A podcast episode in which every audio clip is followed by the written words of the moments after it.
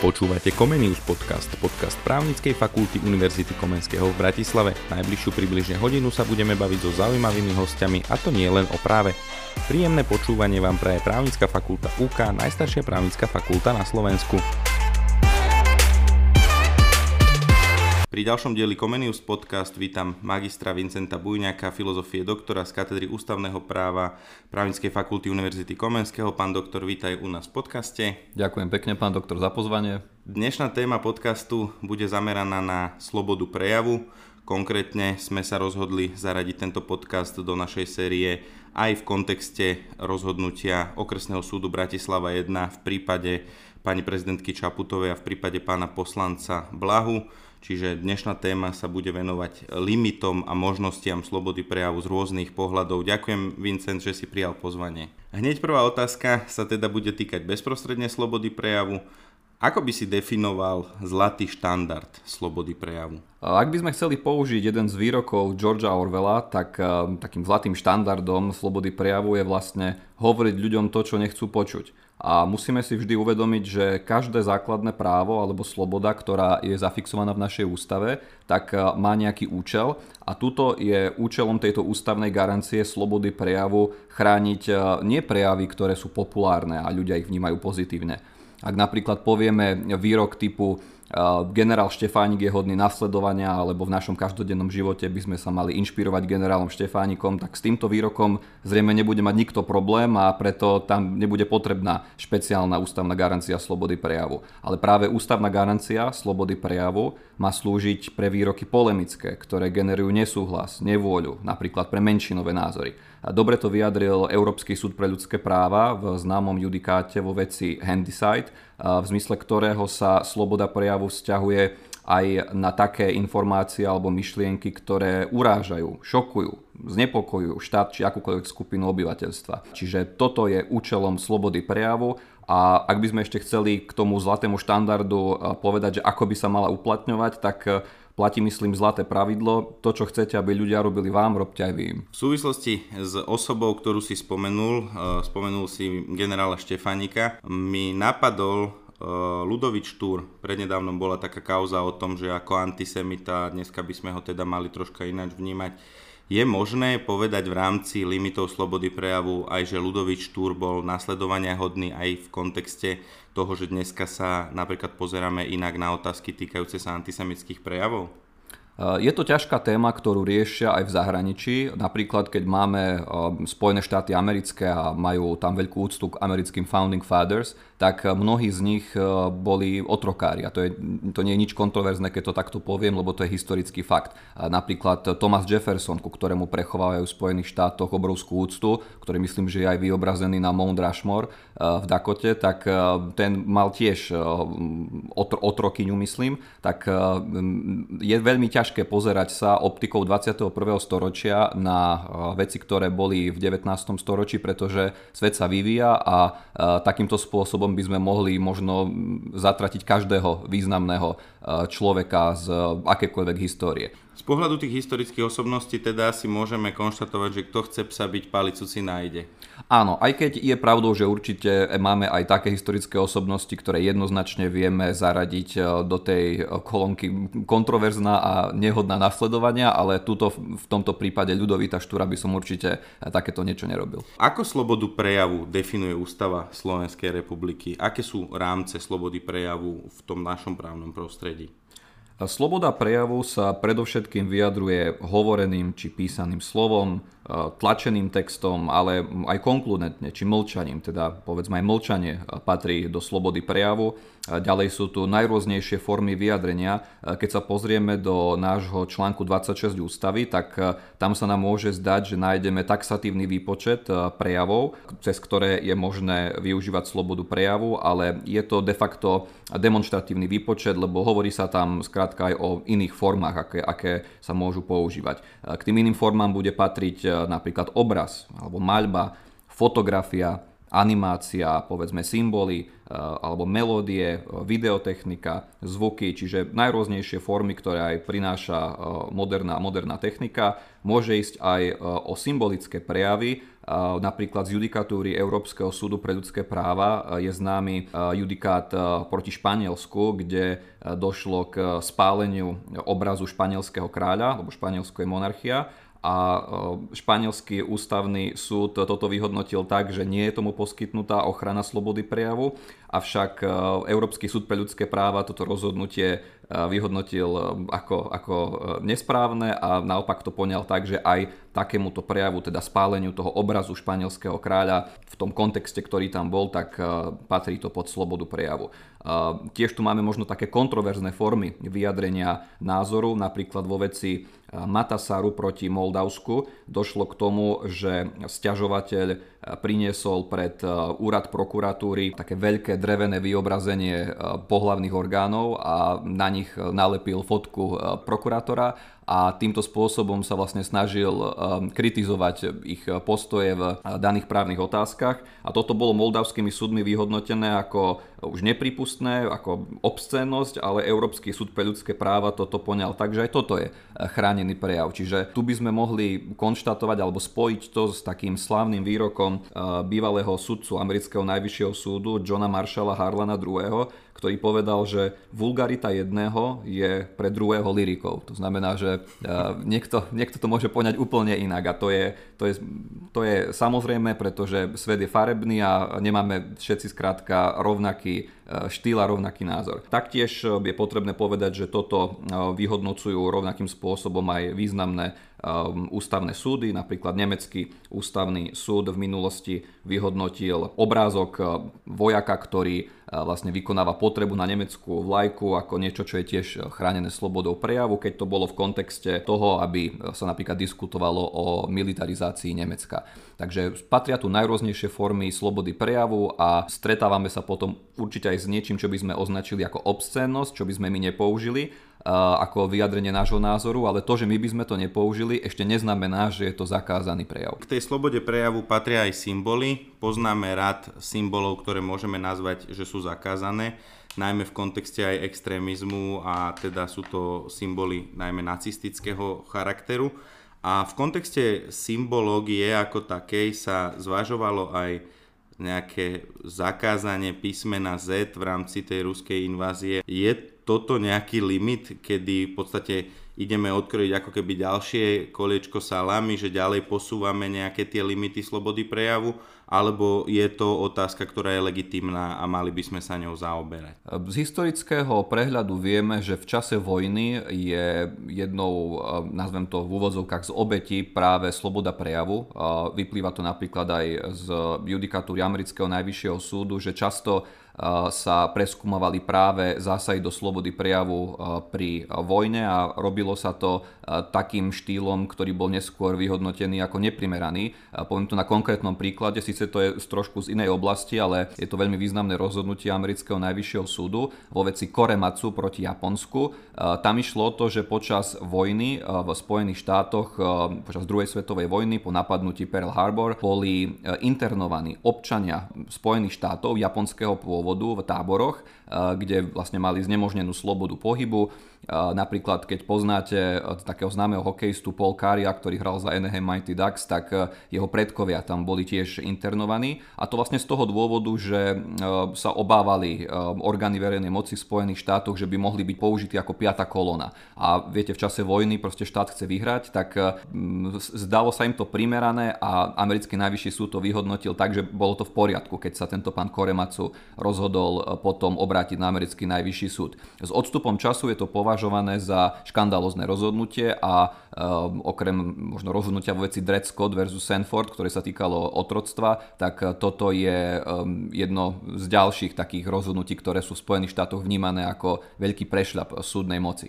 A k tomu samotnému znaku. Ja úplne rozumiem, že sú tu takéto iniciatívy, pretože e, sme vo vojne. Či sa to niekomu páči alebo nie, nemusíme byť vo vojne tak, že tu musí byť u nás tank, ale keď u nášho suseda e, je e, invázia, porušenie medzinárodného práva zo strany Ruska na Ukrajinu, tak je pochopiteľné, že sú tu možno hlasy, ktoré hovoria o tom, že znak, ktorý sa spája s porušovaním medzinárodného práva, tak by nemal byť pripustený prepustený ako, ako, ako v poriadku. Ja si myslím, že platí stále to, čo povedal aj uh, sudca amerického najvyššieho súdu Louis Brandeis, ktorý hovoril o tom, že keď máme aj hlúpy prejav, primitívny prejav, tak uh, liekom na, na to nie je menej prejavu, ale práve viac prejavu. To znamená, že ja si osobne myslím, že nemalo by sa pristupovať do toho, že by sa tu uh, mali trestne stíhať ľudia, ktorí majú tento chorý názor, že invázia jedného štátu je proste v poriadku, tak preto práve by tu mala byť e,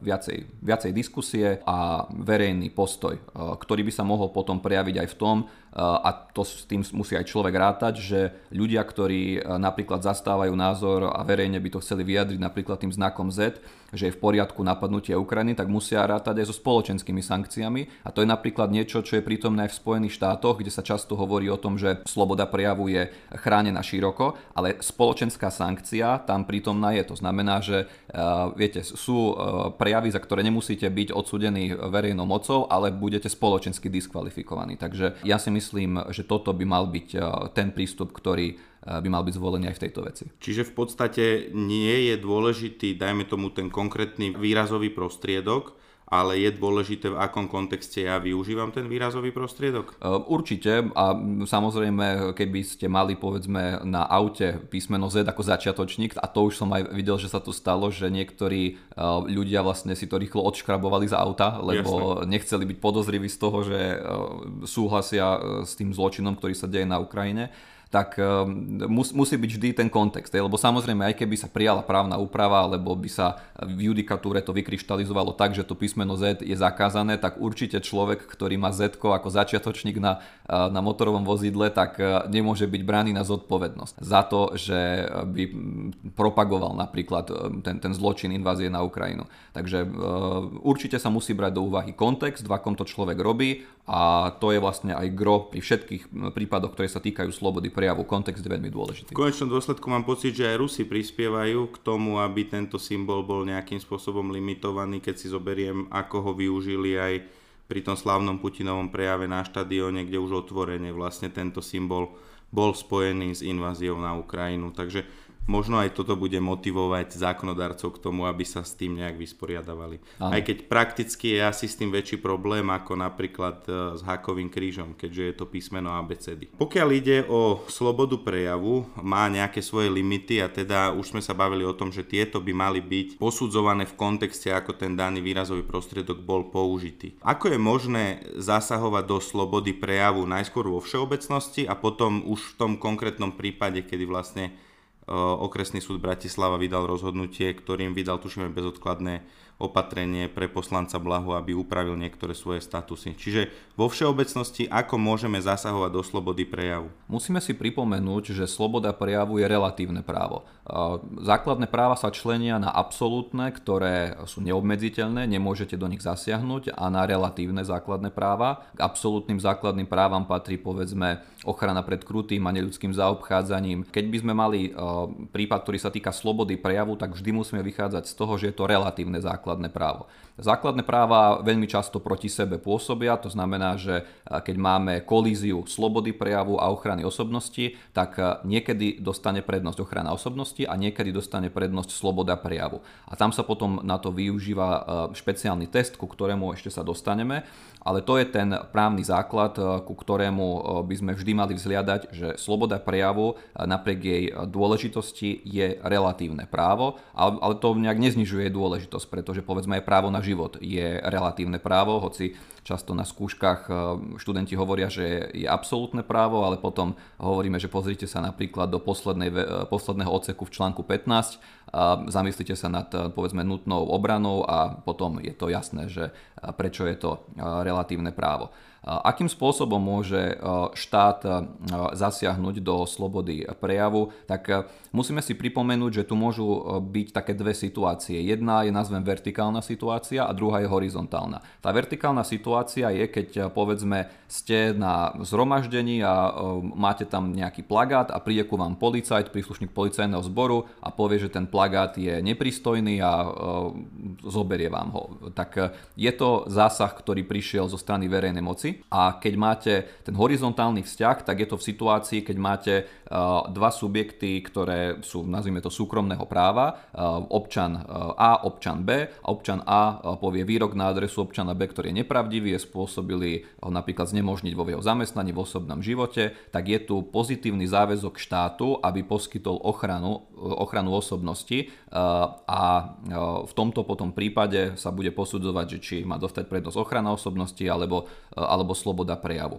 Čiže môže sa potom tá sloboda prejavu prezentovať povedzme aj v horizontálnych vzťahoch, ale my si, ho, my si najčastejšie ju predstavujeme ako prejav v rámci vertikálnych vzťahov. Ten základný zmysel slobody prejavu je asi tam, že moje práva končia tam, kde sa začínajú práva iného, keď sa bavíme v tej súkromnoprávnej rovine. Avšak keď do tohto nastúpi ten verejnoprávny aspekt, to znamená nejaká verejne činná osoba, ako sa modifikuje pohľad na slobodu prejavu? Verejne činné osoby musia zniesť širšiu mieru kritiky ako bežní občania. A to je základ, z ktorého musíme vychádzať a ústavný súd štandardne na to robí test, ktorý pozostáva z šiestich otázok. Najprv vymenujem tie otázky a potom si k ním povieme odpovede. Tá prvá otázka je kto, ďalšia otázka je o kom, tretia otázka je čo, štvrtá otázka je kde, potom kedy a ako. Čiže tieto, tieto otázky sa kladú a potom sa na nich hľadajú odpovede. Takže ideme si ich takto rozmeniť na drobné. Keď máme tú prvú otázku, e, kto? Je, e, je faktom, že sú tu určité subjekty, ktoré môžeme nazvať z hľadiska slobody prejavu ako privilegované. To znamená, že im sa poskytuje najširšia miera e, slobody prejavu a to je preto, lebo plnia dôležité úlohy vo verejnosti. Napríklad, keď máme tlač, tak novinári majú štandardne právo aj preháňať je známe, že povedzme e, v Rakúsku e, tam, tam sa riešil taký prípad pred Európskym súdom pre ľudské práva, keď ste mali, myslím, Jorga Hajdera, to bol taký kontroverzný poslanec alebo verejný činiteľ v Rakúsku a na jeho adresu sa v nadväznosti na jeho výrok k nemeckým vojakom počas druhej svetovej vojny, tak sa vyjadril novinár nevyberaným spôsobom, nazval ho, že je idiot a na rakúskych súdoch prehral. Európsky súd pre ľudské práva to vyhodnotil tak, že v kontexte toho, o čo išlo, akú, akú verejnú tému, aj v kontexte toho, že tam bol verejný činiteľ a novinár bol ten, ktorý bol subjektom slobody prejavu, tak vyhral, vyhral, práve, vyhral práve sloboda prejavu.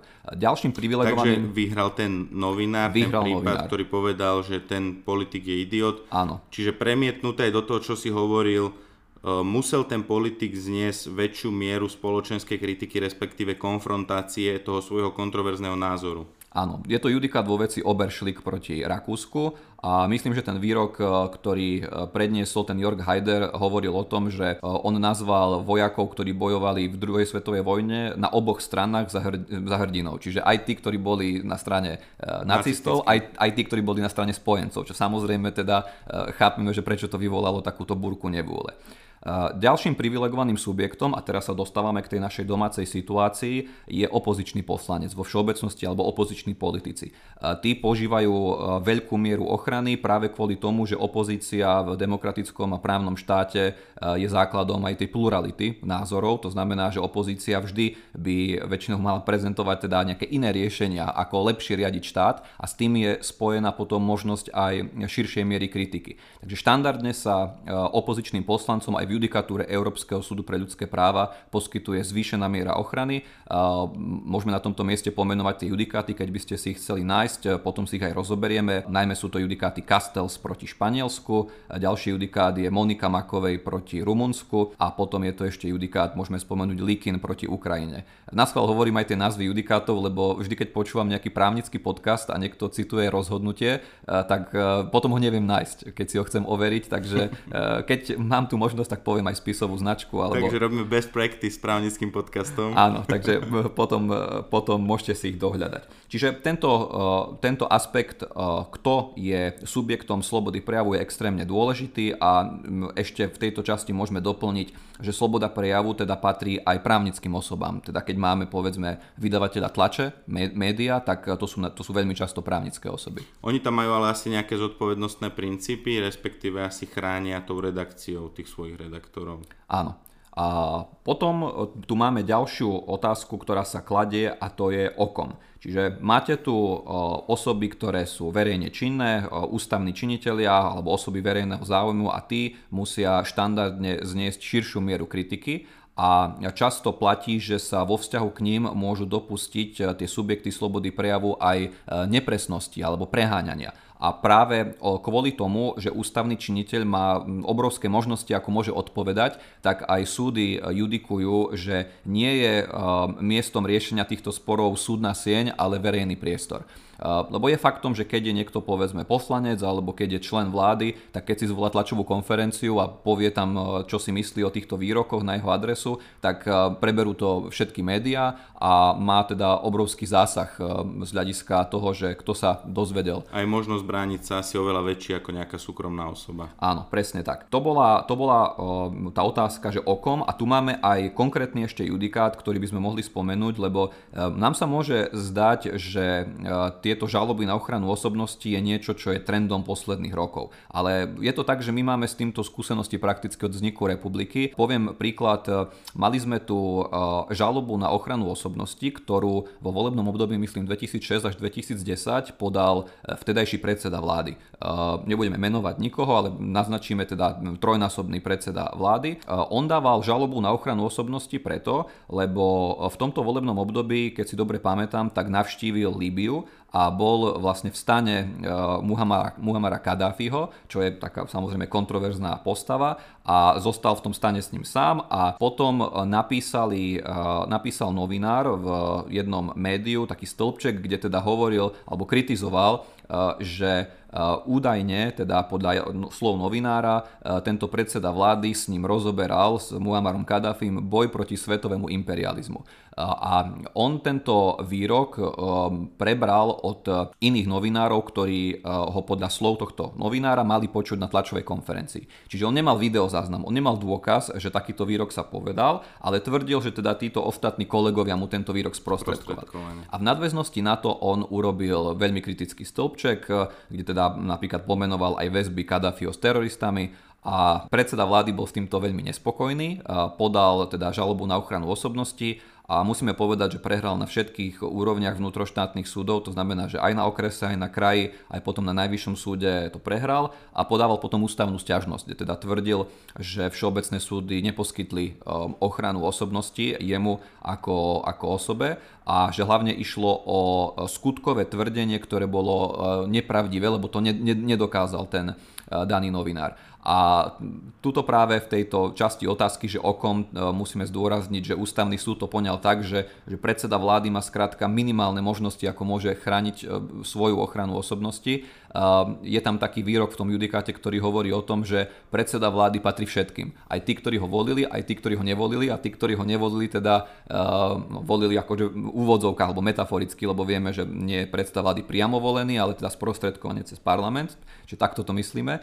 A skrátka, e, túto predseda vlády má veľmi obmedzené možnosti, ako môže reagovať a ústavný súd to poňal tak, že mohol by sa brániť e, napríklad v situácii, kedy by niekto zasahoval do jeho intimného života. To znamená naozaj e, do vzťahu, povedzme, on s, s blízkou osobou alebo skrátka s rodinným príslušníkom. Alebo nejaké fotky po prípade. Alebo keď, keď by išlo povedzme o nepravdivý výrok, že povedzme nemá vzdelanie. Takže keby niekto povedal, že predseda vlády nemá E, žiadne vzdelanie, tak on by sa teoreticky mohol úspešne domáhať pri takomto type výroku a to, toto teda naznačil Ale zase súd. na druhej strane, keď poviem, že je hlúpy, tak tam asi sa moc nedomôže. Uh, musí to byť uh, v nejakom odôvodnenom kontexte. Mm-hmm. To mhm. znamená, že ani súdy neposkytujú ochranu, by som povedal, svojvoľným vulgarizmom, ale je rozdiel, keď uh, napríklad Napríklad ten novinár v Rakúsku povedal nadávku v kontexte toho, že on takýmto spôsobom ako keby dal na jednu loď nacistických vojakov a, a spojeneckých vojakov. Čiže vždy by to malo mať, nazvem to nejaký odrazový mostík, ktorý sa nazýva teda faktický základ. Hej? Uh-huh. Prečo ten človek si zaslúžil takýmto nevyberaným spôsobom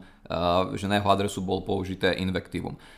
To, čo teraz hovoríme, samozrejme neznamená, že by sme obhajovali používanie invektív, len tu opäť treba zdôrazniť, že to, že my nepovažujeme za slušné ľuďom nadávať, ešte neznamená, že to má byť zakázané z hľadiska slobody prejavu. Lebo sú to ľudia, ktorí sa skrátka vyjadrujú expresívnejšie a len opäť teda pripomenieme ten výrok toho sudcu Harlana II.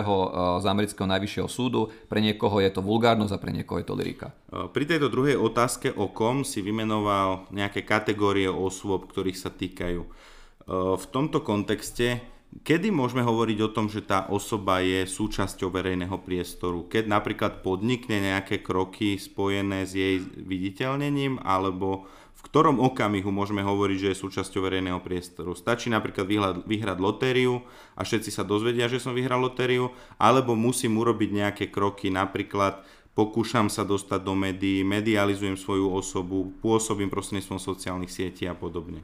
Áno, je to tá druhá alternatíva, to, že niekto náhodou vyhrá lotériu a celý štát sa dozvie e, o tom, že má napríklad problémy e, z hľadiska domáhania sa tej výhry, tak to ešte z neho nerobí automaticky e, osobu, na ktorej adresu by sme mohli používať napríklad širšiu mieru kritiky ale automaticky tam budú patriť ústavní činitelia, to znamená poslanci, členovia vlády, hlava štátu a rovnako tu budú patriť verejní funkcionári. My máme na účely ústavného zákona 357 z roku 2004 o ochrane verejného záujmu vymedzené, že kto je verejný funkcionár, takže to by bol taký odrazový mostík aj pre nás, že kto by mal byť teda považovaný za túto osobu, verejného činiteľa alebo teda v tomto kontexte verejného funkcionára. A potom, čo sa týka osôb verejného záujmu, tak e, sú to ľudia, ktorí môžu navonok pôsobiť v oblasti súkromného práva, ale tým, že sa veľmi často vyjadrujú k veciam e, verejného záujmu a majú napríklad e, veľmi široký dopad na, na ľudí, na, na, sú mienkotvorní, nazvime to tak, alebo týmto súčasným slovníkom, že influencery, tak tých by sme potom už mohli, alebo bolo by to bližšie zaraditeľné k týmto osobám, ktoré patria pod osoby verejného záujmu. Čiže je predpoklad, že musia zniesť vyššiu mieru kritiky. Áno, ale menšiu ešte ako ústavní činiteľi, lebo tí sú, tí sú tí najvyšší, ktorí uh, majú teda najobmedzenejšie hranice z hľadiska uh, toho, aká kritika je prípustná. Takže máme aj z pohľadu toho nášho prípadu, o ktorom sa bavíme, definované kto, teda máme, že opozičný poslanec, o kom máme v tomto momente definované teda, že najvyšší ústavný činiteľ unitárneho štátu a môžeme ísť na ďalšiu otázku. Áno, ďalšia otázka je, čo je predmetom výroku. To znamená, keď máte výrok medzi vami a vašim susedom o tom, že vy mu nadávate, tak e, to nie je súčasťou verejnej diskusie. Môže to byť na ulici, ale to, že je to na ulici, ešte z toho nerobí verejnú diskusiu. Ale keď máte výrok, ktorý sa týka nejakej, nazvem to public policy, to znamená, e, ako riadiť štát, aké e, základné, povedzme, materiály sa na úrovni štátu príjmajú, či už vo forme zákonov, alebo keď sa vyslovuje súhlas s medzinárodnou zmluvou, tak toto je jednoznačne otázka verejného záujmu a výroky, ktoré v tomto zaznievajú, tak e, sú súčasťou verejnej diskusie o dôležitej otázke verejného záujmu. Čiže e, tak, ako sa diskutuje v parlamente o tom, že či ten zákon môže byť prijatý alebo nie, tak takisto majú právo aj mimo rokovacej sály v parlamente diskutovať tí poslanci o tom, že či toto je dobrý krok, či e, toto je správne riešenie a samozrejme, že oni, keďže chcú zaujať, tak používajú o mnoho, o mnoho kvetnatejšie výrazy, lebo uh, žiaľ musím povedať, že je to tak, že uh, aj tie uh, kvetnaté výrazy sú podľa mňa výsledkom takého dopytu vo verejnosti, že verejnosť si skôr otvorí článok, kde je nejaký ťahák vo forme možno nejakého vulgarizmu alebo nejakého útoku, ako keď by ste tam mali nejaký suchý konštruktívny názor, ako by sa mali nejaké veci riešiť. Takže... Bulvarizácia politickej scény je výraz jasná na Slovensku. Áno, alebo inými slovami, e, keď e, idú voľby, tak e, kto si číta volebné programy politických strán a kto sleduje videjko na YouTube, ako v jednej minúte niekto v úvodzovkách naložil druhému. Takže by som povedal, aj tí politici sa dosť často možno prispôsobujú tomuto prostrediu a keď teda si človek kladie otázku, že ako by sa to mohlo zmeniť, tak aj z dola je dôležitá zmena. Nehovorím, že to je jediný spôsob, lebo určite potom aj tí z hora by sa tomu mali nejakým spôsobom prispôsobiť, ale je dobré, aby aj boli signály z dola, že nie je tu taký dopyt po vulgarizmoch a po tej bulvarizácii, ako si to Takže v podstate prispôsobujú sa dopytu tí politici? No to by malo byť v každom štáte, lebo pokiaľ sa niekto neprispôsobuje dopytu, tak nebude zvolený. Ale zase druhá stránka mince podľa mňa aj udávajú tempo výrazne z tej svojej pozície. V konečnom dôsledku to je to, čo asi aj sa vytýka poslancovi Blahovi v tejto kauze, že udáva nejaké tempo a v rámci toho tempa ovplyvňuje ľudí. Čiže... Áno, a nazval by som to tak, že často tí poslanci naskakujú do nejakého rozbehnutého vlaku z hľadiska prípustných výrokov, ktoré zaznievajú v tej verejnej diskusii, lebo e, tuto máme výrok, ktorý sa týka teda vlasti zrady a nadáva sa ľuďom, že sú vlasti zradcovia. A opäť sa nám môže zdať, že to je niečo, čo prišlo len teraz. Ale je to omyl, toto je niečo, s čím sa stretávame od vzniku republiky. Už len prvý moment, keď sa hlasovalo o ústave, tak e, dosť často sa teda nadáva ľuďom, ktorí, alebo poslancom, ktorí e, nehlasovali za ústavu, že sú, že to, sú to vlasti zradcovia. Toto, toto bolo predmetom e, kritiky už teda dávno, teda v 90. rokoch. Potom, keď si spomenieme na taký príklad z roku 2011 a 2012, sa rokovalo o medzi medzinárodnej zmluve Euroval a tam boli použité výroky na adresu podporovateľov Eurovalu, že sú to vlasti zradcovia, že sú to, eh, alebo bolo tam prirovnanie k eh, Mnichovskej zrade z roku 1938 a dokonca, že je to ako pozývací list vojskám Varšavskej zmluvy z roku 68, čo je teda uh, úplne radikálne vyjadrenie. Potom ďalej, keď ten, by som povedal, vlak pokračuje v ďalších volebných obdobiach, tak pamätám si na to, ako nazval jeden pán poslanec druhého poslanca, že je Arulo. Ja neviem po maďarsky, ale vďaka tomuto som si zapamätal, že čo to je Arulo, je to zradca po maďarsky, mm-hmm. čiže takýmto spôsobom aj pred jeho voličmi ho hanil. Tiež si teda pamätám na to, že v roku 2016 tiež jeden predseda politickej strany bol častovaný, že je zradca preto, lebo vstúpil do koalície, kde teda podľa názoru niektorých ľudí vstupovať nemal. Čiže keď dnes v 20. v roku 2021-2022 sa stretávame s týmto typom výroku, tak e, žiaľ musíme konštatovať, že je to ten rozbehnutý vlak a e, jasné, že možno, že sa ešte pritvrdzuje, ale nie je to ako keby výrok od nuly, čo teda opäť neznamená, že by som ja ten výrok používal, len žiaľ je to niečo, čo máme v našom systéme dlhodobo prítomné. Čiže v podstate môžeme povedať, že aj nejaká miera precedentnosti tu prichádza do úvahy. To znamená, že ak už ten výrok zaznel vo verejnom priestore a nebol nejakým spôsobom diskvalifikovaný je možné predpokladať, že jeho ďalšie používanie je ospravedlnené spoločnosťou? E, nebol by to ťažiskový argument, ale bola by to ako keby jedna tehlička na tej pomyslenej miske váh uh, v prospech slobody prejavu, že predsa len uh, ten um, opozičný politik alebo poslanec používa výroky, kto, o ktorých sa mohol domnievať, že sú skrátka ešte prípustné. Nehovorím teda vkusné, alebo že niečo, čo by patrilo do, do Slovenska, že by sme sa tým mohli chváliť, ale že skrátka sa to môže používať ako legitimný mm. prostriedok politického boja. Tu je zaujímavé inak aj pri tej samotnej vlasti zrade vnímanie tých kategórií. Sám som to zažil, že v momente, keď som povedal e, v jednej diskusii, že by sme sa nemali nechať vydierať pri jednom verejnom rozhodnutí, tak som dostal žalobnú výzvu, že teda osočujem človeka z trestného činu vydierania. A teraz v tomto prípade sa teda bavíme o tom, že sa bavíme o trestnom čine vlasti zrady. Kde je tá hranica medzi gramatickým etickou kategóriou a významom slova vlasti zrada a tou hmotnoprávnou úpravou trestného činu vlasti zrady. Kedy môžeme hovoriť o tom, že to je krivé obvinenie, kedy ešte hovoríme, že to je nejaké, dajme tomu, že kvetnaté vyjadrenie. No v momente, keď e, niekto podá trestné oznámenie na konkrétnu osobu, že sa dopustila trestného činu a e, je, je to možné zaradiť po tú skutkovú podstatu krivého obvinenia, tak e, nebude týmto chránený, lebo tam sa logicky potom on sám vystavil do tejto pozície. A keď ja poviem, prepač, aby sme zostali v kontexte, že a keď ja poviem, že spáchala zradu a mali by sa na to pozrieť policajti, konečnom dôsledku oni majú konať aj ex ofo, čiže ano. nerobím ja niečo ako motiváciu pre policajtov, aby ju trestne stíhali? Nedopúšťam sa tu krivého obvinenia? Povedal by som, že je to na hranici prípustnosti slobody prejavu a teda balancuje to na, na, tom, na tom pomyslenom vrchu, a, ale myslím si, že ešte stále by to bolo niečo, kde by bolo to veľmi tesné, ale neprekročilo by to tú hranicu. A vychádzam tiež teda z konkrétnych judikátov, lebo nikdy by som sa neopovažoval variť z vody a hovoriť len teda, ako si myslím, že by to malo byť, ale všetko má byť podporené judikatúrou, tak majú argumentovať právnici. A máme tu tiež veľ, veľmi významný judikát nášho ústavného súdu. Najprv poviem spisovú značku, aby ste si ho mohli dohľadať. Je to rozhodnutie 3. Senátu 283 z roku 2020 a ten judikát sa týkal situácie, keď ste tu mali opozičného poslanca, myslím, že z volebného obdobia 2012 až 2016. Nemôžeme ho menovať, ale dáme iniciálky A.H. a tento opozičný poslanec bol neskôr potom aj predsedom politickej strany. A on sa veľmi venoval, povedal by som, oblasti spotrebiteľského práva a veľmi kritizoval možno úžeru a to, že je tu slabá ochrana dlžníkov a nazval štátneho tajomníka na ministerstve práce, že je to človek s kariérou úžerníka, človek s kariérou úžerníka a zároveň, že je, je ho obvinil, že zmaril prijatie prospotrebiteľskej právnej úpravy zmluv, čím pomohol vytvoriť kapitál úžernických firiem a vytvoriť na území Slovenska úžernický Klondike.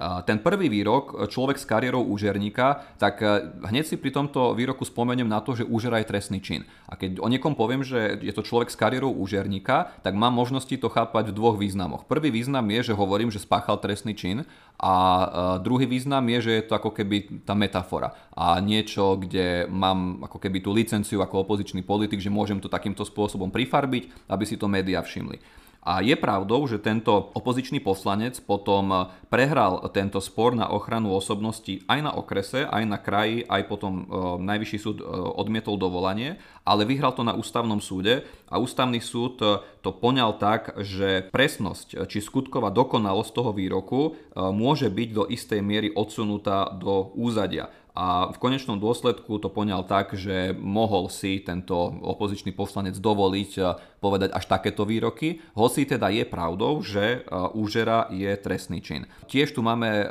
judikát na úrovni Európskeho súdu pre ľudské práva, ktorý som už spomínal, Monika Makovej proti Rumunsku a tento judikát je charakteristický tým, že tiež táto poslankyňa ona prehrala na rumunských vnútroštátnych súdoch, ale potom vyhrala na SLP a ten výrok sa týkal toho, že ona v kontexte verejnej diskusie o e, nezlučiteľnosti funkcií e, hovorila, že je nepripustné, aby mohli byť e, senátori alebo teda poslanci v Rumunsku zároveň aj aktívnymi právnikmi, že by, lebo, je, lebo je to podľa nej korupcia, keď potom oni majú, oni majú zákazky od štátu ako, ako poslanci. Ehm, že poskytujú právne služby. A konkrétne aj obvinila jedného z poslancov, že to, čo robí on, že to je ako typický prejav korupcie. Toto teda tiež platí, že korupcia je trestný čin a ehm, asi nebudem, ehm, nebudem sa miliť, keď poviem, že aj v Rumunsku je korupcia trestný čin, a on teda nebol odsúdený za trestný čin korupcie a e,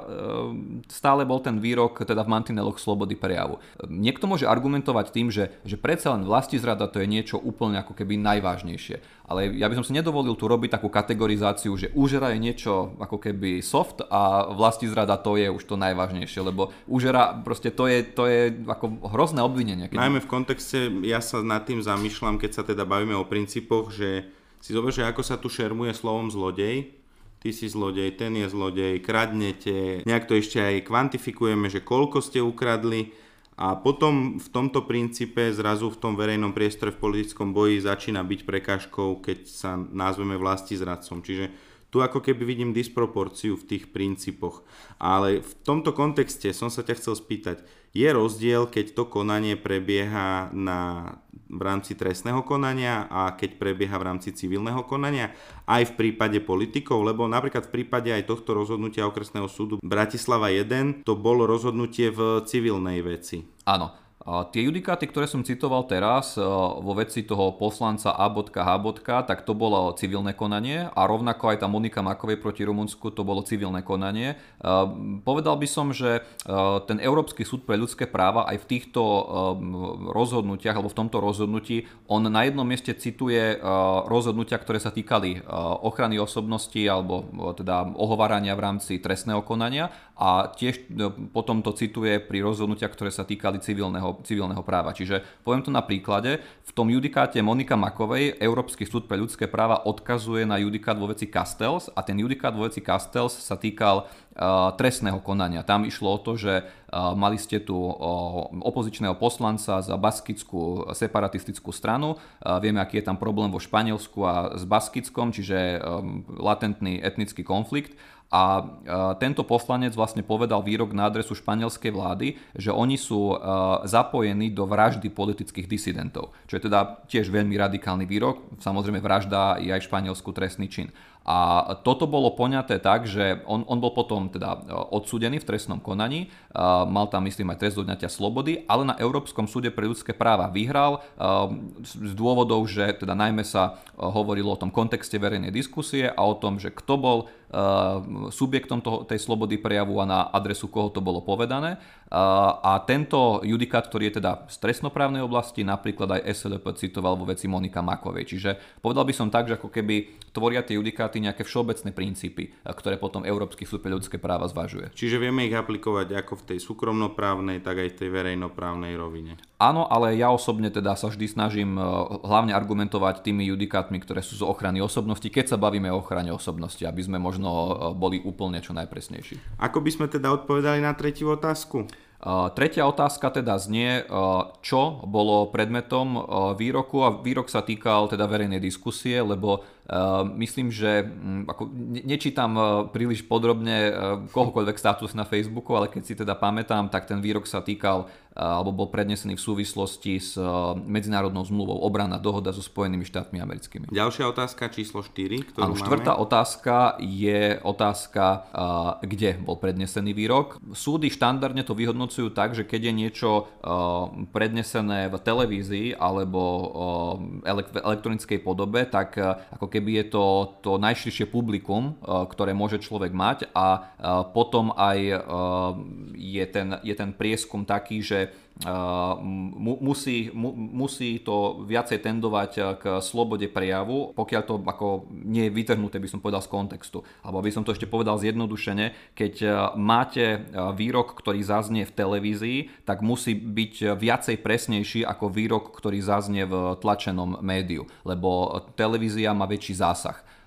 Čiže toto napríklad zvažoval aj vo veci toho poslanca ústavný súd, ktorý hovoril o tom obvinení z úžery, že to bolo zverejnené na blogu a pozeral sa ústavný súd na to, že koľko to malo až prístupov, hej, že mm-hmm. koľko ako keby prečítaní to, to malo. nejak? Áno. Novodobým trendom samozrejme sú sociálne siete a tam je otázka, že ako sa k tomu postaví napríklad ústavný súd, lebo predsa len keď niekto na Facebooku má veľa followerov a má potom veľké množstvo zdieľaní, tak ako keby nezdalo by sa mi úplne optimálne to poňať tak, že tým pádom on má mať väčšiu zodpovednosť, lebo nie vždy človek vie uhádnuť, že koľko to bude mať zdieľaní a aké publikum to zasiahne. Čiže Nepovedal by som, že toto je taká ťažisková časť. E, e, je to niečo, čo sa bude zvažovať v rámci celého kontextu tých odpovedí, ale nebude to tak, že keď to je zverejnené povedzme v televízii, tak ten e, subjekt slobody prejavu to automaticky prehrá. Len je,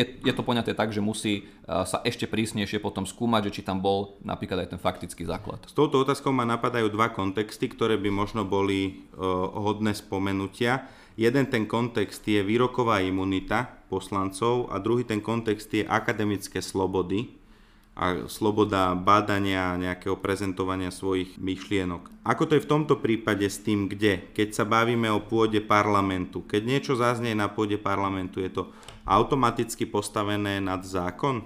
Tuto majú poslanci veľkú výhodu, že keď to zaznie v pléne alebo v orgáne Národnej rady, čiže napríklad na prerokovaní ústavnoprávneho výboru a je to teda v súvislosti s výkonom mandátu, tak ten prejav bude požívať absolútnu ochranu. To znamená, že tam nemôže byť trestnoprávny dôsledok a nemôže tam byť ani občianskoprávna zodpovednosť. To vieme z judikatúry ústavného súdu.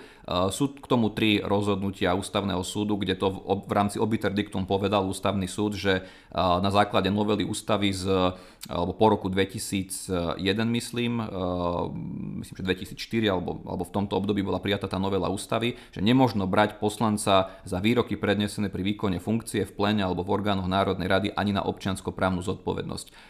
Ten judikát nájdete, keď si dáte do vyhľadávača na stránke ústavného súdu kľúčové slovo, myslím gorila, tak v takej, v takej kauze, ktorá sa týkala tohto prerukovania, prerukovania myslím správy gorila v Národnej rade, tak zaznel, zaznelo to prvýkrát. Čiže tam by som ešte povedal takú jednu výhradu, keď som hovoril o tom, že ten prejav bude používať absolútnu ochranu, tak s výnimkou disciplinárneho konania, lebo je tam teda možnosť, že Národná rada bude iniciovať voči poslancovi disciplinárne konanie, ale to nie by som povedal niečo, čo pre toho poslanca je strašné, lebo tie sankcie sa tam pohybujú v pomerne nízkych číslach pre poslanca a zároveň nemôže byť za to mu siahnuté na mandát. To znamená, že tá najprísnejšia sankcia tam je peňažná pokuta, ktorá je však v takých číslach, že si to ten poslanec môže dovoliť. Čiže v plene Národnej rady alebo v orgáne Národnej rady pri výkone funkcie ten poslanec bude v bezpečí. Nie je to svojvoľné. Tá, posla- tá ochrana sa poskytuje preto, aby mohol parlament slobodne diskutovať o záležitostiach, ktoré súvisia teda s prerokovanými materiálmi a nemôže sa to zneužívať napríklad spôsobom, že poslanec bude sedieť v plene Národnej rady, nebude vystupovať, bude mať zapnutý počítač a bude na sociálnej sieti písať hanlivé výroky na niekoho adresu, lebo to aj napríklad Ústavný súd v Českej republike povedal, že to nepatrí pod tú parlamentnú imunitu, lebo on nevystupoval a nebolo to teda v rámci výkonu jeho Ale mandátu. ak to poviem v plene v rámci rozpravy a zazdielam si videjko, tak vtedy? Áno, tam si myslím, že už to bude v poriadku, lebo mm, keď máte aj potom záznam, ktorý vy zdieľate na, na sociálnej sieti, tak no nemyslím si, že je rozdiel medzi tým, keď je to na stránke Národnej rady zavesené a vy to prelinkujete a keď si z toho urobíte proste ten výsek a dáte Áno. to na sociálnu sieť, to by sa mi zdalo príliš formalistický výklad povedať, že, že toto už je nepripustné, lebo vystúpenie poslanca z rozpravy nemožno obmedziť, to myslím hovorí aj zákon o rokovacom poriadku. Je verejné. A, áno a e, presne tak, každý si to aj, aj tak mohol vypočuť. Čiže ne, nechápal by som to tak, že by tam mohlo dôjsť e, k zásahu do teda e, výkonu jeho mandátu a do tých, do tých výrokov, ktoré povedal. Musíme však si uvedomiť, že keď poslanec napríklad je aj v budove Národnej rady a majú tam taký, takú miestnosť, tlačovú, tlačovú miestnosť, kde teda povie nejaký výrok, tak tam nie je chránený, lebo to je síce budova Národnej rady, ale nie je to v pléne pri výkone funkcie, je to, má to rovnaký, e, rovnaký stupeň ochrany, ako keď to povie za múrmi Národnej rady, alebo keď to povie niekde na ulici. Potom ešte teda ten judikát, o ktorom som hovoril, že to Český ústavný súd takto vyhodnotil, že on keď tam sedí v tej miestnosti a v pléne a dá na sociálnu sieť e, nejaký hanlivý výrok alebo extremistický prejav, že to je nepripustné, to je judikát vo veci Oto Chaloupka. Čiže keď si dáte do vyhľadávača Oto Chaloupka, tak to nájdete. Ešte sa vrátim, zabudol som na tie akademické slobody. Áno. Uh, to je veľmi veľká téma, ku ktorej teda mám aj ja osobnú skúsenosť, ktorú teda um, pomenujem a uh, budem, budem uh, mať takéto zdieľanie tej mojej skúsenosti s vami, s poslucháčmi. Môže sa nám teda zdať, že v roku 2021 alebo 2022 nebudeme mať s týmto problém, že ľudia budú môcť akože slobodne sa vyjadrovať a slobodne zdieľať výsledky svojej vedeckej činnosti. Konec koncov máme k tomu aj špe- špeciálne ústavné právo, ktoré hovorí v článku 43 odsek 1 našej ústavy, že sloboda vedeckého bádania a umenia sa zaručuje. To je pravda, to je veľmi dôležité základné právo, aj korektne formulované, a, ale môže nastať situácia, že vlastne cez inštitucionálnu zmenu, napríklad zákona o vysokých školách, e, bude takáto e, sloboda vedeckého bádania likvidovaná. A poviem to na konkrétnom príklade, ktorý som teda ja zažil. Bol rok 2021, február 2021 a prišiel mi mail od e, redaktorky TASR, ktorá mi položila otázku, aký je môj názor na ústavnosť referendovej otázky o predčasných voľbách. Keďže som k tomu mal výskum, robil som k tomu teda aj špeciálny článok v tom období, tak som sa podielil s výsledkami toho výskumu a teda povedal som môj právny názor v tom februári 2021, že tá referendová otázka je naformulovaná zle a že teda je protiústavne naformulovaná. A to, čo potom prišlo, tak eh, bol jeden obrovský bengal, keď to mám tak povedať, pretože eh, vyrojila sa akože obrovská negatívna energia na, na moju adresu a skončilo to až tým, že vlastne na tlačovej konferencii jedných politikov tak vlastne zaznelo, že proste je nepripustné, že z právnickej fakulty takéto niečo mohlo, mohlo zaznieť vo verejnom priestore a následne som si teda prečítal aj to, že uh, mali by ma vyraziť z právnickej fakulty, hej, že som si takéto niečo dovolil povedať. A viete, musíme si pripomenúť, že uh, povedať dnes, že referendová otázka o predčasných voľbách je protiústavná, to nie je nič kontroverzné, lebo máme k tomu judikát ústavného súdu. To znamená, že uh, dnes je to ako úplne štand, to by som povedal, že nielen, že štandardné, je to znalosť judikatúry ústavného súdu.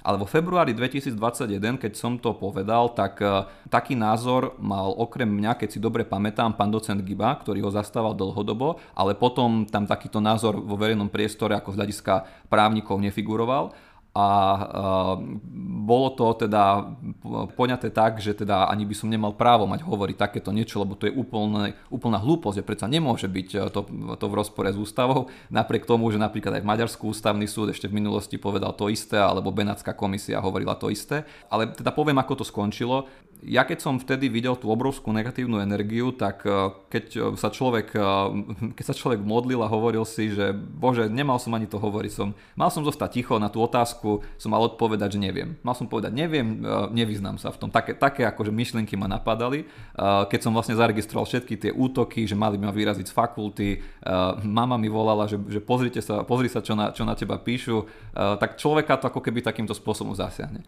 A nikdy nezabudnem na to, ako bol večer v ten deň a sedel som v kuchyni a mal som tiež takéto myšlienky, kacírske myšlienky a zazvonil mi telefón a volal mi uh, dekan našej právnickej fakulty, pán docent Burda a on mi povedal, že stojí za právom každého uh, vyučujúceho slobodne šíriť výsledky svojej vedeckej činnosti. A teda stojí za právom nielen môjim, aby som povedal svoj právny názor, ale aj za právom ostatných ktorí, kolegov, ktorí mali opačný názor. A viete, to ako človeka ma dojalo, lebo uh, som si to veľmi vážil, aj, aj teraz uh, si to veľmi vážim, ale uh, takéto niečo je možné len v situácii, keď uh, viete, na dekana nemá vplyv politika. Keď, lebo keď sa zmení napríklad zákon a úprava tak, že sa povie, že politici sú tí, ktorí môžu ťahať za nitky a oni sú tí, ktorí majú rozhodujúce slovo pri kreovaní dekana, tak potom vám môžu povedať v budúcnosti, keď by bol prípad podobného vysokoškolského učiteľa v nejakej tiež kontroverznej právnej otázke alebo inej otázke, lebo to sa netýka len právnikov, že toto je nepopulárny názor, takáto oponentúra sa nám nepáči, tak zariať to, aby, aby skončil, aby, aby už tento nepohodlný človek tam nebol. Čiže Možno sa nám to na prvý pohľad nezdá, ale táto inštitucionálna stránka je extrémne dôležitá v tomto a naozaj e, ja som aj e, sa zapojil a som veľmi rád, že naša univerzita e, upozorňovala na tie rizika, ktoré boli v novele zákona v vysokých školách, lebo viete, to sa musí upozorňovať predtým, lebo keď už sa to stane, už bude neskoro. Obzvlášť keď rozmýšľam aj v kontexte tej slobody prejavu, ak by som to možno natienil, tak ako to bolo vnímané, keď si komunikoval túto tému tak si bol vnímaný, že si proti referendovi a jednoducho dostal si sa do tej polohy, že bolo s tebou narábané ako s politicky exponovanou osobou. Bohužiaľ tá právna veda je taká, že je spojená aj teda s nejakou mierou politiky, pretože prostredníctvom politiky sa aj to právo tvorí. No a v tomto kontexte vlastne teraz na tej druhej stránke aj z toho, čo sme stihli prebrať, ako keby si nebol na tom brehu, na ktorom si bol predtým, že ako sa vysporiadávaš s tým, že ako právny vedec máš svoj názor, ten prezentuješ a odstrihávaš ho nejakým spôsobom od politiky, ale predsa tú vstupenku do toho verejného priestoru príjmaš, na tie otázky odpovedáš a si potom konfrontovaný. Musíš aj ty strpieť vyššiu mieru slobody prejavu zo strany druhých osôb, to je jedna otázka. A druhá otázka je skôr taká osobná, že ako sa vysporiadávaš s tým, že z pohľadu nejakej konzistentnosti politickej, ktorú verejnosť vyžaduje, na jednej strane si na strane prezidentky, na druhej strane nie si na strane prezidentky. Na koho si vlastne strane? Áno, ja musím byť na strane ústavného práva a musím byť na strane judikatúry, lebo nie je mojou úlohou, keď dostanem otázku, povedať, že ako by to malo byť podľa mňa, ako by som to ja uh, upravil, keby som mal uh, moc nejakého celosvetového vládcu. Ale mojou úlohou je povedať, že ako k tomu pristupujú súdy, aké je znenie právnej normy a podľa toho potom urobiť ten záver. Čiže mojou úlohou je byť vždy na strane ústavného práva a právo nie je napísané tak, že by z neho vždy benefitovala len jedna osoba alebo jeden eh, politický prúd. Ale je napísané tak, že skrátka raz má z neho benefit jeden a raz má z neho benefit druhý. Ani tá judikatúra nie je napísaná tak, že by z neho mala, že by z nej mal, eh, mal osoch eh, teda len jeden konkrétny politický prúd. Čiže ja sa to snažím robiť takýmto spôsobom a vždy, keď hovorím ten právny názor, tak on nemôže byť vnímaný tak, že je to na prospech niekoho, lebo ja to, ja to hovorím tak, že aj keby tam bol v prezidentskom paláci niekto úplne iný. A keby, keby sa celá tá téma riešila v rokoch 2016 až 2020, povedzme, kedy bolo iné rozloženie v Národnej rade a bola by tu iniciatíva za referendum o predčasných voľbách, tak tiež by som mal na to rovnaký názor. Malo by to byť hodnotené vždy tým spôsobom, ako máme zobrazenú tú justíciu s zatvorenými očami, alebo teda s tou, s tou šatkou, ktorá je na očiach a nemôžeme nikdy povedať ten výrok z toho hľadiska, že aké má kto sympatie k určitému človeku alebo k určitému funkcionárovi. A rovnako ani potom nejaký právny názor nemožno určite brať ako útok voči niekomu alebo nejaké, nejaké hanenie druhé, druhého funkcionára, ale je to skrátka tak, že taká judikatúra a taký je potom záver z tejto judikatúry. Čiže to vnímam ja ako úlohu, keď dostanem takúto možnosť vyjadriť teda svoj názor napríklad v médiách, má byť človek verný ústavnému právu. A teda asi musíš znášať vyššiu mieru kritiky. Určite. Ja som to ani tak nemyslel, že keď teda niekto napísal, že by mali vyraziť z fakulty, že by mali mu vymazať ten príspevok. Ja aj keď mi to niekto písal na moju e, stránku na sociálnej sieti, na, na moju teda stenu, tak ja som tam tie výroky nechával, e, lebo kto sa bojí, nech nejde do lesa. Hej? To určite nie je tak, že by som to vnímal spôsobom, že nemôže sa ten môj názor kritizovať. Určite, na to som aj pripravený. Ale počiarko by som, by som to teda tým, že dal, dal som vtedy hlavu náklad, keď to tak poviem, lebo určite to bola, aby som povedal, top kauza ústavnoprávna roku 2021 a ja som to aj vnímal tak, že keď e, ústavný súd povie niečo opačné, tak e, skrátka musí človek zaplatiť za to daň. Hej? Keď povedal aj ten, tento svoj výrok alebo tieto výsledky vedeckej činnosti, a dopadlo to tak, že ústavný súd povedal, že referendum o predčasných voľbách, tá referendová otázka je formulovaná protiústavne. Čiže človek dal hlavu náklad a ústavný súd povedal, že tak to je. Čiže mm, aj každý, kto potom sa vyjadruje, musí si uvedomiť, že môže to skončiť obidvoma spôsobmi. Ja som bol pripravený na obidva spôsoby, lebo nie som taký drzý, že by som si hovoril, že to bude určite len takto skončené. Hej, ja som povedal môj názor z tej judikatúry aj z, z toho výskumu, ktorý sme robili v všetkých členských štátoch Rady Európy, ako to potom vyplynulo, ale bol som pripravený na obidve alternatívy, ale teda skončilo to tým spôsobom, za ktorý je človek vďačný. Ozvlášť tej právnej vede je toto veľmi vrtkavé, pretože niekomu sa to, čo vravíš, môže páčiť a niekomu sa to nemusí. Ďalšiu otázku, ktorú máme e, v rámci toho testu ústavného súdu je otázka kedy. Súvisí s čím? Prečo toto súd skúma? E, súd skúma, či e, ako keby môže povedať, že ten výrok je čerstvý z hľadiska tej témy, ktorá sa aktuálne prerokúva, lebo je rozdiel, keď by dnes začal niekto možno hovoriť, že ten, kto schválil eurovali vlasti zradca, a je rozdiel, keď to hovorí v čase, kedy to ešte ako keby z jeho pohľadu má zmysel hovoriť, mm. lebo sa to aktuálne prerokúva. Lebo aj účelom toho výroku asi je ešte niečo ovplyvniť a možno zvrátiť celú tú situáciu, celý ten priebeh. Čiže tu môžeme vidieť, že účel alebo možný motív poslanca bol, aby vplýval na prezidentku tak, aby nepodpísala tú dohodu? Nevidíme nikomu do hlavy, ale to je teda jedna z možných interpretácií. Tí, ktorí možno by sa snažili to poňať tak, že tam bola nejaká zlá viera, tak by hovorili, že e, to robil z iných e, dôvodov, ale to je asi niečo, čo je veľmi ťažké preskúmať, lebo nikomu nevidíme do hlavy. V tomto kontexte sa však začali vynárať aj také tvrdenia, že to začína zasahovať aj do rodiny. Avšak prezident je taká špeciálna funkcia, má teda prvú dámu alebo prvého muža. Často v tej prezidentskej reprezentácii tá rodina hrá významnú rolu. Musím si byť vedomý toho, že keď ako verejný funkcionár pôsobím verejne aj cez, moje, cez mojich blízkych ľudí, že aj týchto blízkych ľudí zaťahujem do toho verejného priestoru a musia znášať vyššiu mieru kritiky. Napríklad narážam na to, že ako sa americký prezident Trump prezentoval rodinov a potom tie deti, jednoducho tí novinári išli po nich aj z toho bulvárneho pohľadu Eh, čiže je tu aj tento aspekt, že ja keby chcem byť prezident, tak radšej ani neukážem svoju prvú dámu, keby ju chcem uchrániť od akéhokoľvek verejného pripomienkovania alebo linču? Nepoznám judikát, ktorý by e, odobril útoky alebo nejakú širšiu mieru kritiky na rodinného príslušníka toho ústavného činiteľa. E, v Amerike tá situácia možno je špecifická tým, že najmä myslím, že ten syn Donalda Trumpa, ten najstarší, tak e, on aj aktívne vystupoval v prospech otca, vystupoval ako osoba verejného záujmu, myslím, že publikoval aj k tomu knihu. Čiže tam on sa ako keby sám svojim rozhodnutím dostal do tej verejnej arény. A tuto ja by som to teda skôr poňal rezervovane, že mal by tu byť aj nejaký úkon toho e, rodinného príslušníka, ktorý teda dáva najavo, že sa chce stať e, členom tej verejnej arény a že teda dáva na to súhlas. Rovnako ako keď povedzme e, ja dám nejaký, nejaké stanovisko, napríklad ako ten právny názor vo veci referenda o predčasných voľbách, tak tým, sa, tým ja vstupujem do tejto arény a je to jasné, že musím potom zniesť aj širšiu mieru kritiky čo je úplne v poriadku a ja s tým nemám problém.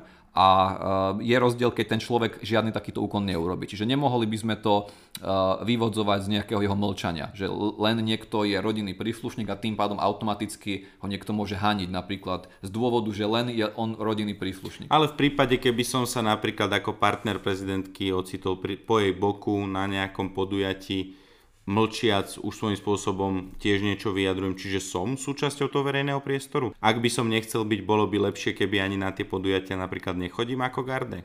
Áno, uh, myslím si, že to už, to už potom by hraničilo aj s otázkou um, rodinného života, lebo zrejme je normálne, že keď ľudia majú spolu vzťah, tak idú na podujatia, čiže ešte by som z toho nerobil automatický záver, že vstupuje do tej verejnej arény, ale skôr by to malo byť sprevádzané nejakými jeho priamými vyjadreniami. Aby sme mhm, teda mhm. umožnili aj tomu verejnému funkcionárovi viesť normálny rodinný život v medziach tých mantinelov, ktoré sú tam dané verejnou funkciou. Čiže skôr by som bol pri tomto opatrnejší, lebo aj potom účel toho prejavu je taký, že predsa len ten rodinný príslušník, on nerozhoduje o tých veciach. Čiže to, že napríklad niekto je niečí syn alebo niečia dcera, ešte z neho nerobí, by som povedal, kópiu jeho otca alebo jeho rodičov. Vina. Áno. Ďalšia otázka, ktorú máme na rade, tá už by mala byť posledná.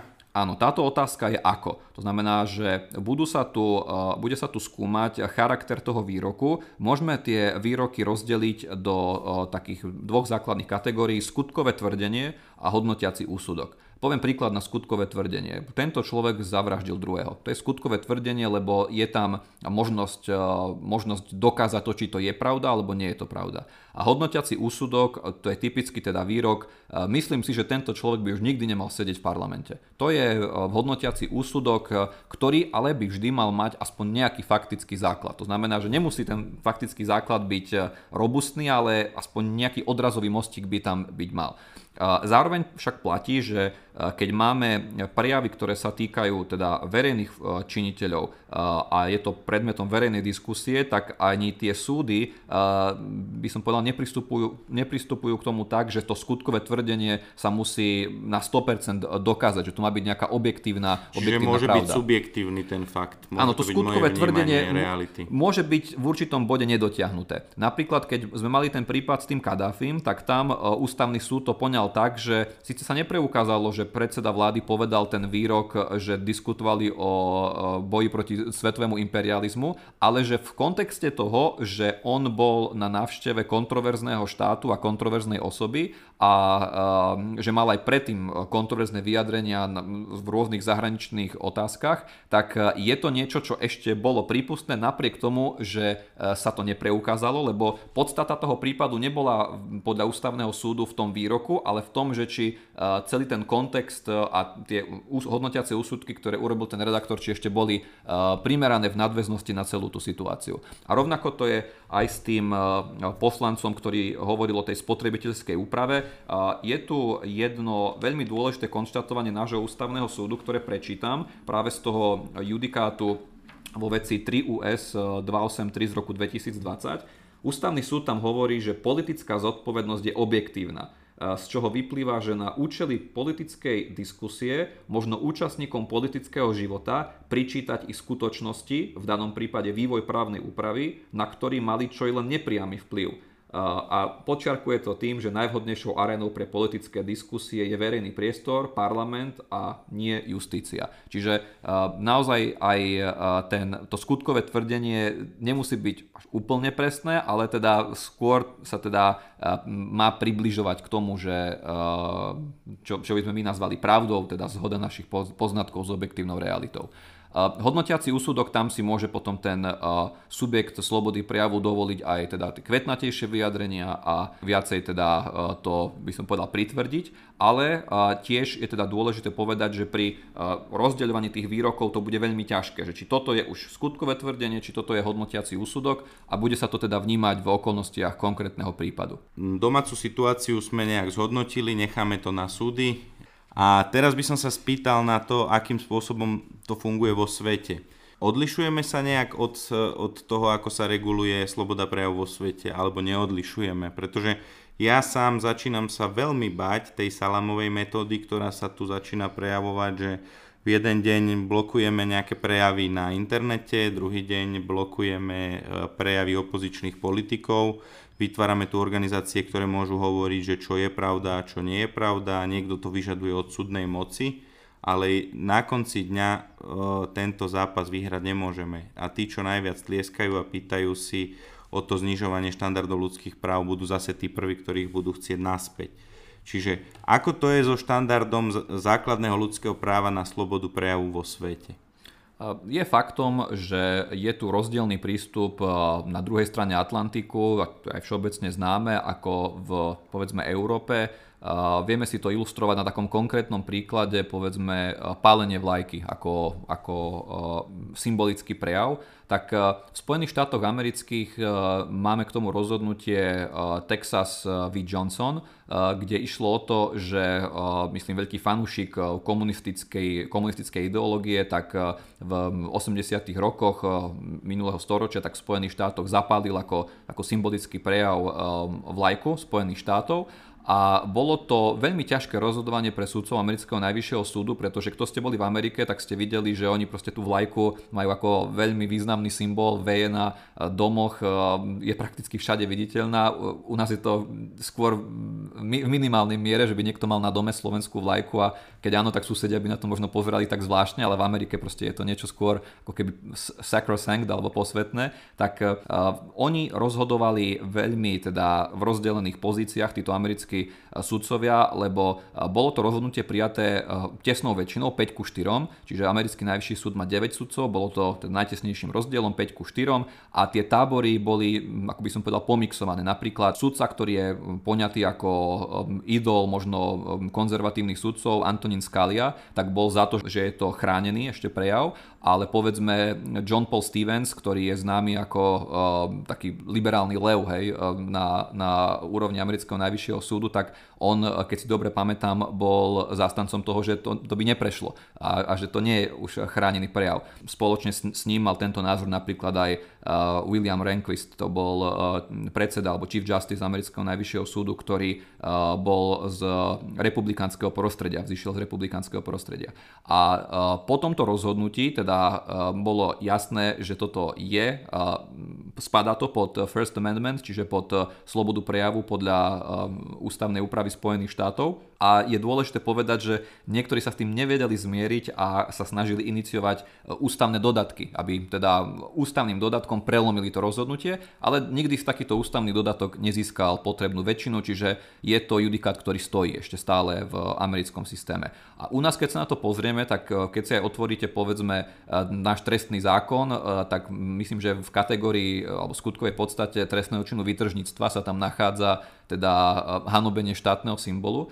A keď sa aj pozrieme na úpravu možno v iných európskych štátoch, tak k tomu pristupujú rovnako. Napríklad v Poľsku alebo v Rakúsku alebo myslím aj vo Francúzsku. Čiže je to, by som povedal, taká odlišnosť a je, je známe, že teda sa poskytuje slobode prejavu širšia miera ochrany v Spojených štátoch. Ale nie je to niečo, čo by prišlo so vznikom Spojených štátov, že vznikli Spojené štáty v 18.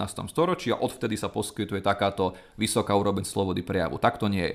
Je to, by som povedal, veľký alebo veľmi dlhý vývoj, ktorý je za tým a ten vývoj akceleroval najmä v minulom storočí, teda v období po druhej svetovej vojne. V Spojených štátoch tu bola judikatúra, ktorá ako keby začala, to gro tej judikatúry e, začalo vznikať e, v období tesne na sklonku prvej svetovej vojny. Mali sme tam rozhodnutie e, vo veci Schenk proti Spojeným štátom, kde bola vytvorená doktrína, ktorú myslím vytvoril Oliver Wendell Holmes o tom, že keď chcete obmedziť nejaký prejav, tak má sa tam robiť test, ktorý sa nazýva, že Clear and Present Danger. To znamená, že musí tu byť e, jasné a prítomné nebezpečenstvo a e, z tohto hľadiska napríklad e, obstála právna úprava, ktorá hovorila o tom, že boli oni v prvej svetovej vojne Spojené štáty a mali ste tu tohto pána Šenka, ktorý nechal vytlačiť protivojnové letáky, rozoslal ich mužom v príslušnom veku a potom sa im pokúsil teda týmto spôsobom zabrániť v ich odvod, v odvode do armády.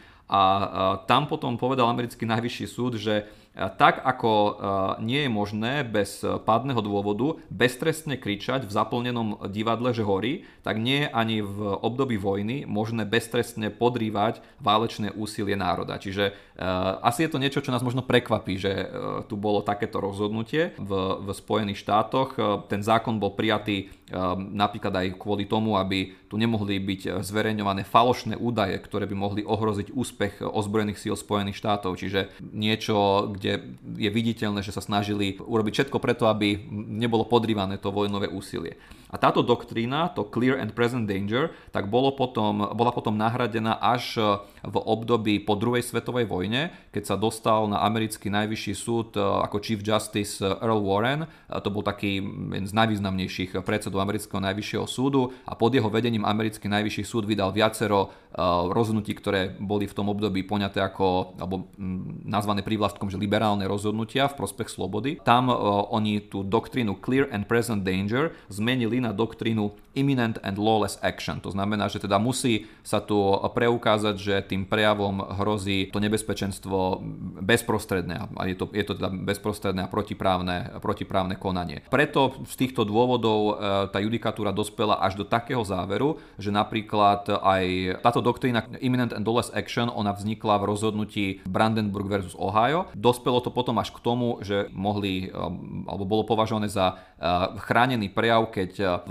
meste Skúky, ktoré bolo, myslím, že blízko Chicaga, tak eh, pochodovali ľudia v nacistických uniformách a v tom meste Skúky žili ľudia, ktorí prežili koncentračné tábory, čiže hrôzy druhej svetovej vojny. A aj toto bolo skrátka vyhodnotené najvyšším súdom, síce veľmi tesne, ale bolo to vyhodnotené ako tiež prejav, ktorý spada pod, pod prvý dodatok, čo teda absolútne neznamená, že oni by ho obhajovali ten prejav. Hej, proste je to rozdiel. Je to rozdiel, keď človek vo verejnej diskusii niečo obhajuje, aj rozdiel, keď súd hovorí o tom, že či ešte toto spadá pod chránený prejav alebo nie. A toto je, aj tento príklad s tými nacistickými uniformami je niečo, čo by bolo samozrejme absolútne nepripustné u nás. U nás by to bolo vyhodnotené tým spôsobom, že je to nenávisný prejav. Čiže nemusí ani dochádzať k tomu, že by tí ľudia v tých nacistických uniformách mali zámer niekoho zlikvidovať na tom mieste, ale proste poníma sa to tak, že toto je niečo, čo je hanobenie ľudí týmto symbolom nacistickým, nacistickou svastikou a preto je to niečo, čo je u nás nepripustné. Na tomto príklade sa teda dosť často ilustruje ten rozdiel medzi ponímaním e, toho, čo je ešte prípustné v Spojených štátoch a toto, čo, toto, čo už je u nás samozrejme nepripustné. V kontexte Spojených štátov si hovoril o tom prvom období, o tej doktríne Clear and Present Danger. Ja mám taký pocit, že táto doktrína momentálne panuje v tom európskom priestore, že pod rúškom bezpečnosti sa limitujú ľudské práva a najmä zatiaľ ideme do tej sféry aj politických teda, ale tak samozrejme mali sme tu aj bezpečnostnú krízu z pohľadu epidemiologického, kde sa limitovali zase práva, slobody pohybu, podnikania a podobne. Ako je to s tou bezpečnosťou a limitom v oblasti ľudských práv? Je tento trend správny, alebo môže byť nebezpečný, alebo kedy môžeme hovoriť, že je to nebezpečné? Je to niečo, čo je, by som povedal, sprevádzané tým pojmom zeitgeist, že duch, duch času, že príde tu nejaká celos, celosvetová udalosť, ktorá vás dostihne a väčšinou vás nájde nepripravených, napríklad pandémia, ale to nie u nás, nás našla možno málo pripravených, ale vo veľkých častiach sveta, alebo príde vojna, ako teraz v roku 2022 a v takejto situácii potom možno uh, aj tí politici nechcú byť obvinení z toho, že uh, ako keby sú leniví a konajú malo razantne a skôr sa to poníma tak, že Uh, urobme radšej kroky, ktoré budú prehnané, ale vďaka ktorým prežijeme, ako keby sme nerobili žiadne kroky a potom uh, dôsledkom toho našej nečinnosti môže byť vôbec zlikvidovaná buď naša štátnosť, keď sa rozprávame o vojne, alebo môžu byť zlikvidované uh, životy ľudí, keď sa rozprávame o pandémii. Čiže um, ako keby tí, tí politici tým, že je tu u nás poňatie také, že uh, politici sú tí, ktorí majú vymýšľať riešenia a je tu, by som povedal, veľ, veľmi, taká, veľmi taký rozšírený názor o takom etatizme, že štát má mať veľmi silnú úlohu pri um, ochrane ľudí a pri riadení proste spoločnosti uh, stále. Um, myslím, že taká tá podstatná časť verejnosti má takýto pocit. Tak ako keby tí politici mám pocit, že sú do toho trošku uh, aj uh, smerovaní, že majú sa snažiť robiť takéto kroky.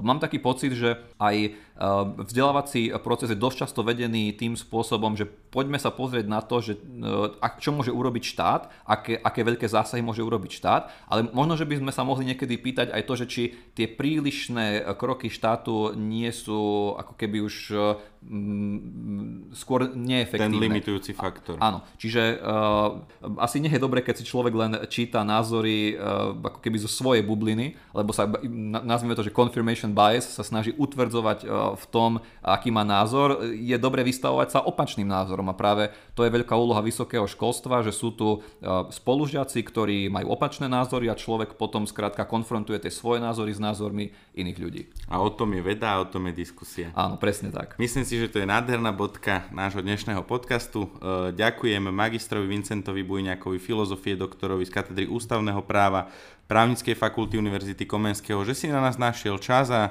že sme sa mohli výživne porozprávať o slobode prejavu. Ďakujem aj ja a pozdravujem všetkých poslucháčov.